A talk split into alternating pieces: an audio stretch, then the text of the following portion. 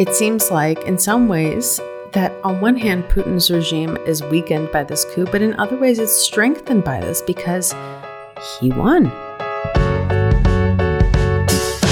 Welcome to the Powers That Be Daily, Puck's podcast focused on the intersection of Wall Street, Washington, Silicon Valley, and Hollywood, and the players who run it all.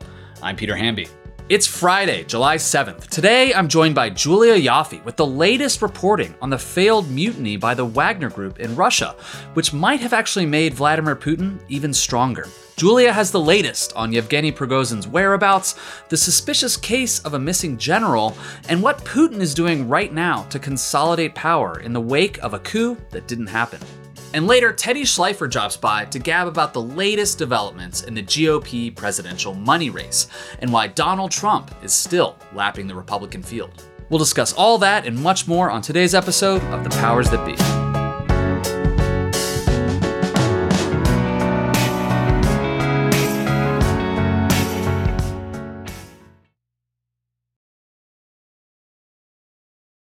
Quick math. The less your business spends on operations, on multiple systems, on delivering your product or service, the more margin you have and the more money you keep. But with higher expenses on materials, employees, distribution, and borrowing, everything costs more. So to reduce costs and headaches, smart businesses are graduating to NetSuite by Oracle. NetSuite is the number one cloud financial system, bringing accounting, financial management, inventory, HR into one platform and one source of truth. With NetSuite, you reduce IT costs because NetSuite lives in the cloud with no hardware required, accessed from anywhere. You cut the cost of maintaining multiple systems because you've got one unified business management suite.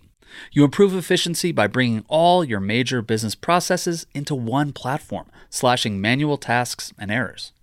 Over 37,000 companies have already made the move, so do the math. See how you profit with NetSuite. By popular demand, NetSuite has extended its one-of-a-kind flexible financing program for a few more weeks. Head to netsuite.com/powers that be, netsuite.com/powers that be. That's netsuite.com/powers that be. Happy Friday, everybody. Welcome to the Powers That Be. I'm joined today by Julia Ioffe to talk about what else? The failed coup attempt, perhaps, in Russia, conducted by Yevgeny Prigozhin, who is now in Belarus. But I want to get an update from Julia, not just on his whereabouts, his possible safety, but also a narrative that came out immediately after this effort by the Wagner Group, which was that Putin had suddenly been weakened and he was at his weakest point in years, decades perhaps. And that smelled a little bit like American political punditry to me. Oh, it did it. Yeah. Like Trump's approval ratings are down. He must be toast, or Biden's, can't get reelected, blah, blah, blah, blah, blah. First of all, Julia, welcome. Thank you. Thank you for having me. We did talk about this on our podcast about this topic about a week and a half ago. You made some phone calls into Moscow, talked to people around the Kremlin. It's been about a week and a half since this all went down. Is it true that Putin is substantially weakened? Yes, and also no.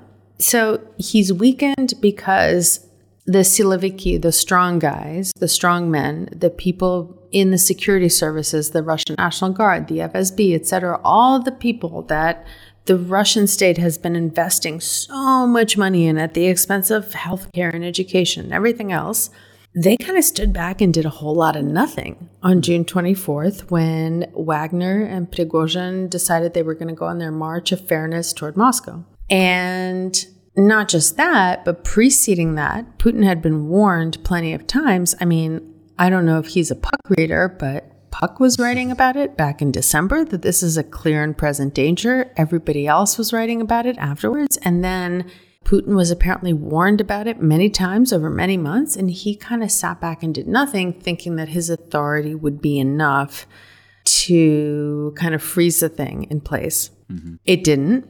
Prigozhin marched, and then the Siloviki that he had invested so much money all kind of melted away. So it weakened him in the sense that it showed him to be a bit of a paper tiger. Mm. On the other hand, a lot of people in the Moscow elites and the thinking is that if Russian history is any guide, then any regime change will come from the elites.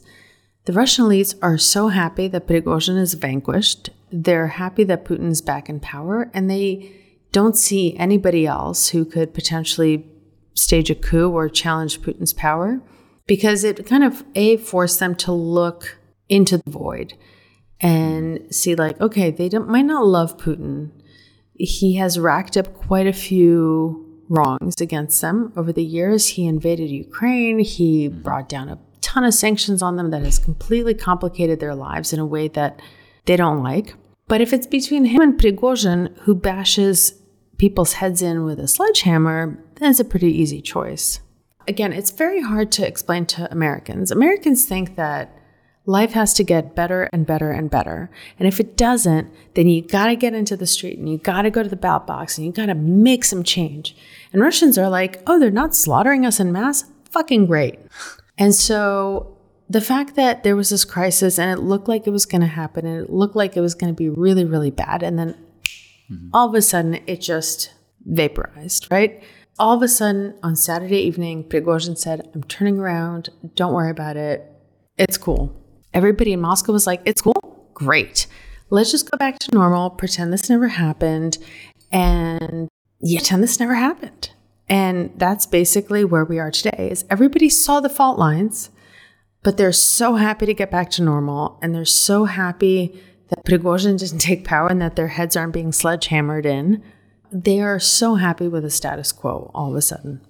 You have a piece about all of this up on Puck this week, and you mentioned something that caught my eye, that Prigozhin was reported to be in Moscow a few days ago for some meetings. What's his deal now? Because last time we talked, it was almost like a joke on the internet that, he wouldn't survive the week. You mentioned in your piece, there's bets going whether he'll make it to his next birthday next year. The fact that he's allowed into Moscow for some meetings suggests that maybe he's not as vulnerable as I thought he was flippantly a few days ago. It's very strange. Again, this is unconfirmed reporting, but we've also seen reporting that on July 2nd, so that was, I think, Monday or Sunday, Prigozhin's driver, who was granted the power of attorney by Prigozhin, drove up to a government building and took back 10 billion rubles in cash. That's $111 million in cash. Like, what kind of fucking vehicle do you need? It's a transport. Where do you even keep that? Well, okay, but so that wasn't it. So then on top of that, it was a few $100,000 in cash, in dollars, and then a few bars of gold bullion. So the state had confiscated this in the search of Wagner's St. Petersburg headquarters on June 24th while Prigozhin's guys were marching toward Moscow. And then all of a sudden it's forgiven and he's getting all this money back in his gold bullion. And maybe he's not in Belarus after all. Maybe he's in Moscow, because remember his plane flew from St. Petersburg to Belarus and then flew right back. And now he's maybe spotted in Moscow. But weirdly, the general that he had been backing, Sergei Surovikin, a.k.a. General Armageddon, a.k.a. Bashar al-Assad's favorite general, has not been seen. And there are reports that he's under house arrest or he's in Lefortovo, which is this horrific prison where actually American journalist, reporter for the Wall Street Journal, Evan Gershkovich, is being held.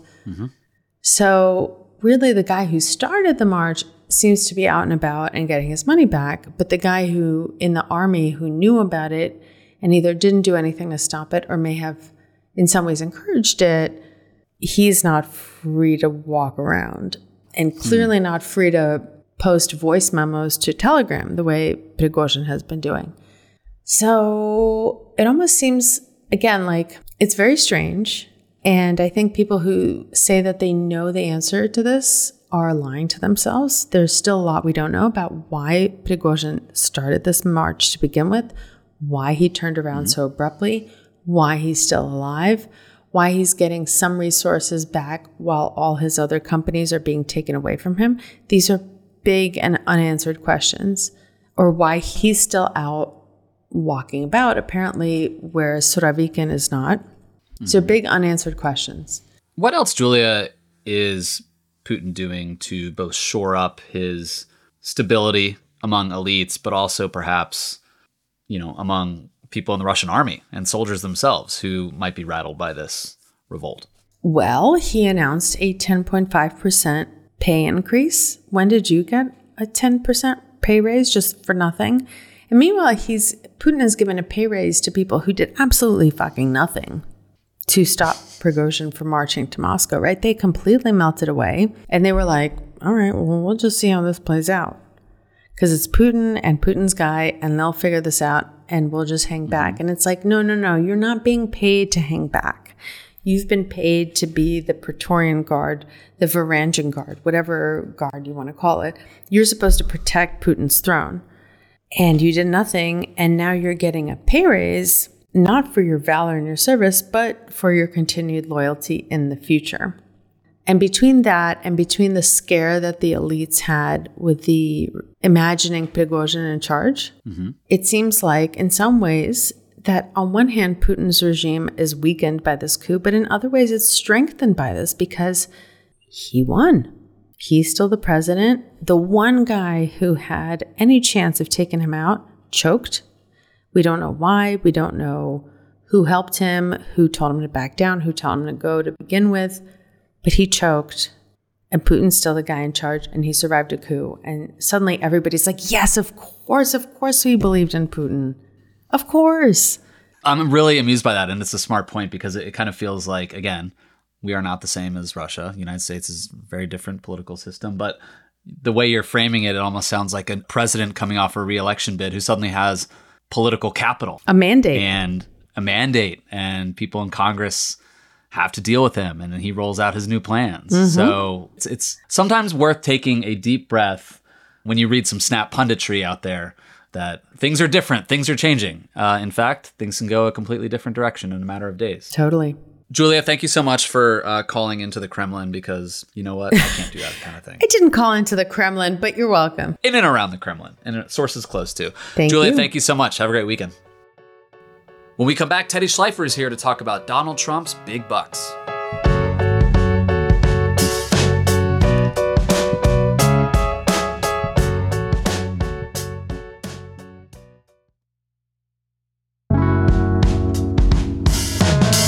Welcome back, everybody. I'm Ben Landy here with Teddy Schleifer for a few Donor World updates on the state of the presidential money race. How's it going, Teddy? Hey, Ben. Thanks for having me.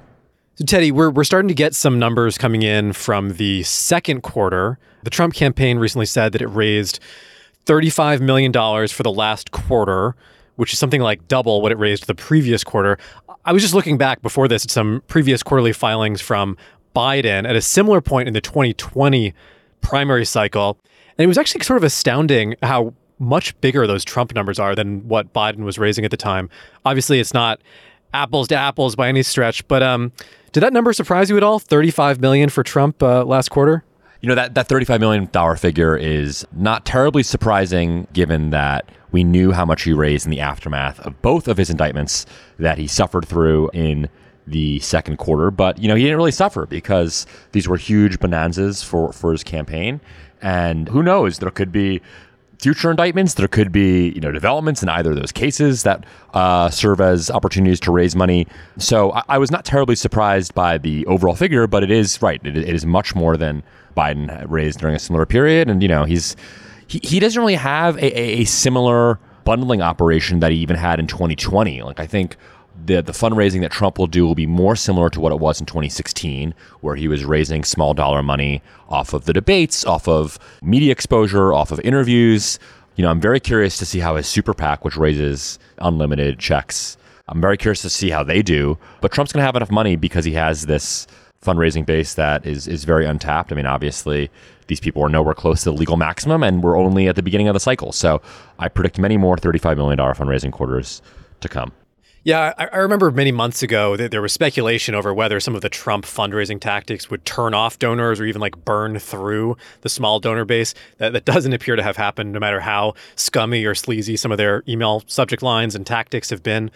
It does also go to show just how much of a divide there is between these small donors and the mega donors this cycle, because the Trump campaign was claiming that the average size of donations in this previous quarter was something like $34. Meanwhile, Teddy, you had reported just the other week, we've got Dick Uihlein, major billionaire donor, one of the wealthiest people in Republican politics, supported Trump in the past. he is now throwing a bunch of fundraisers for Ron DeSantis. Mm-hmm. And I wonder to what extent both of those things, the small donors rallying to Trump's side and the big donors standing by DeSantis, are explained by these indictments in particular. Yeah, look, I mean, for folks who are not in Wisconsin or aren't buying Uihlein shipping boxes on the daily, you know, Dick Uihlein is, I think he was the wealthiest person in Wisconsin, or he has been the wealthiest person in Wisconsin. He is a hard right conservative billionaire. You know, I guess a shipping magnate would be the turn of the shorthand here. But he is, you know, well to the right of lots of Republican donors. He was a huge supporter of the Club for Growth for years, and he was a big Trump guy in 2016 and 2020. Originally, he was a Scott Walker guy from Wisconsin, but the fact that Uihlein, as I reported for Puck subscribers a couple weeks ago, the fact that Uihlein is doing a fundraiser next week in Wisconsin for Ron DeSantis, I think is a bit of a bellwether, or a bit of a tell that even someone who is as far right as he is, and you know, someone who put real money on the board in 2020 to support Trump, even he is backing DeSantis in 2024, or at least is fundraising for DeSantis in 2024, is a tell. His wife, Liz Uihlein, is sort of unusual in that, like, you could almost think about them, Ben, as like separate donors. They do their own thing. They have separate advisors. She's more moderate than he is. You know, she's backing DeSantis. That's not as surprising to me. The fact that Dick is, though, is surprising. And you're totally right to put those kind of side by side with the fact that Trump has, you know, a fundraising base that loves the indictments. You know, there are obviously lots of Republican donors who want to move on from 2020 and, you know, want to move on from that era of politics. And the indictments are a reminder that Trump has, shall we say, baggage. And the fact is, $35 million, like Dick Uihlein could write that in his sleep. So the more the merrier, I suppose. I mean, Trump and DeSantis are both going to be very well funded in different ways. And you know, money does matter on the margins. But the sense I get when I talk with lots of donors right now is not like a nihilism, but close. Like a curiosity, shall we say, about whether anything that anybody is doing on the fundraising side will really matter.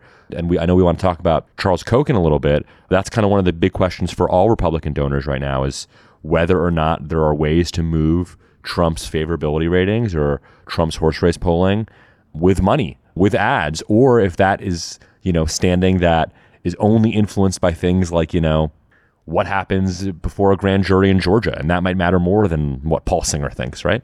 Yeah, well, let's get into the Koch stuff. There's a major Koch brothers organization, now just funded by one Koch brother, but Americans for Prosperity Action, last week they said that they have raised $70 million to take out Trump, to put their money behind whoever is going to be his top Republican rival. A lot of that money apparently came from Charles Koch himself. But I thought it was interesting that the group is not necessarily committing to DeSantis. They have not determined who their Trump killer is going to be yet. It could be DeSantis, but they, you know, they have their own disagreements with him over things like criminal justice reform. But more than that, as you were just saying, Teddy, about other donors, there is this sense of hesitation still. A lot of this money is sitting on the sidelines. Nobody wants to get in too early. It was suggested in the New York Times story, at least, that the money could flow to someone like Tim Scott, for instance, if he starts to rise in the polls. But for now, at least, they are not jumping in and taking sides. Yeah, so the return of the Kochs is a story I'm very interested in this cycle. So for people who took an 8-year nap during the Trump presidency, like the Kochs have not really been active in politics really at all since 2016, when I was kind of going to Koch seminars when they were inviting reporters in. You know, they were at the height of their powers in the 2010 to 2016 era, I would say. They were sort of tracking the rise of kind of the free trade, you know, intellectuals like Paul Ryan and Marco Rubio and maybe someone like Tim Scott, or certainly Mitt Romney or Jeb Bush or Scott Walker or any other Republican not named Donald Trump. The rise of Trump in 2016 was, you know, a giant middle finger to everything the Kochs believed in. Every issue that the Kochs cared the most about, trade, you know, generally moderate position on immigration, believers in entitlement reform, like, you know, these are not policies that Donald Trump supported. And they took an 8-year nap. You know, David Koch, who was kind of the more political of the two of them. David Koch died, I forget which year, but sometime during the Trump presidency. Their son, Chase Koch, who runs kind of their philanthropic organizations and is an executive at Koch Industries. Chase does not really want to be involved in politics, but the moment maybe is choosing them. And after this long sabbatical from Republican politics, they are getting back in, and they're telling people that they're going to be spending money to defeat Trump. unclear what exactly that's going to look like, right? It could just look like we are negative on Trump and, you know, running anti-Trump ads and letting the chips fall where they may. And, you know, that Chase Koch or Charles Koch aren't going to make political contributions to a DeSantis super PAC, but they could just run, you know, straight negative on Trump and hope that, you know, that trickles down. That's one possibility. Another possibility is that they whip hard for someone that seems to be the likeliest Trump killer. And then maybe they don't make that call until October, November, December. There is an element here of kissing the ring that I think it'll be interesting to see how these candidates do it. I mean, if people remember in 2016 when the Kochs were at the height of their power, I remember, you know, candidates would go out to Indian Wells or Colorado Springs, wherever they'd be having their kind of confabs, some of which, you know, reporters got to go to. And these people were obsessed with getting Charles Koch to like say that you are, you know, a chosen candidate because they thought it could unlock millions of dollars. And these are very decentralized organizations. The Koch Network, you know, I know it's called the Koch Network, but there's a couple hundred people in a room, and it's not as if like they have, you know, a chain of command where, you know, you are conscripted to donate $10 million to Ron DeSantis. So there's going to be lots of people making lots of decisions, but I definitely am curious whether or not this kind of old guard, free market Republican group like still has the juice, right? Because this is a group of kind of has-beens, and if they don't actually have any juice, then who cares what Charles Koch thinks, right? I mean, if he's not going to be really making a difference with his money or with his ads, then they're just, you know, schmucks like me and you. Yeah, that's a great point, Teddy. I mean, obviously, these days in particular, money is sort of not what it used to be. It can go a long way in these campaigns, but it depends on how you deploy it, depends on how you use it strategically, whether it's for digital ads or certain platforms, if it's on TV, the specific messaging that you're picking. And sometimes it doesn't matter. You know, you can be Hillary Clinton and have all the money in the world, and you can get steamrolled if you are, for instance, an unpopular candidate, or if you're up against a candidate who's using Facebook in smarter or more innovative ways. We've seen all of that happen again. But to your earlier point, there definitely is this sense of deja vu again with this race, that you do see a lot of these donor groups still sitting on the sidelines. And I don't want to be alarmist about the timing. You know, it's still early in this cycle. There's still time for them to make these decisions, but they're going to have to make these decisions eventually. And it might be before it's obvious who the anti-Trump frontrunner is, because the longer they wait, the worse the odds are eventually going to get. The more the non-Trump candidates are going to snipe each other and not coalesce around one person who can take this guy on. And there's really only so much window available. The watchword du jour is consolidation, and when it happens, when it needs to happen. And there's kind of two schools of thought from kind of operatives and donor advisors and fundraisers I talk to.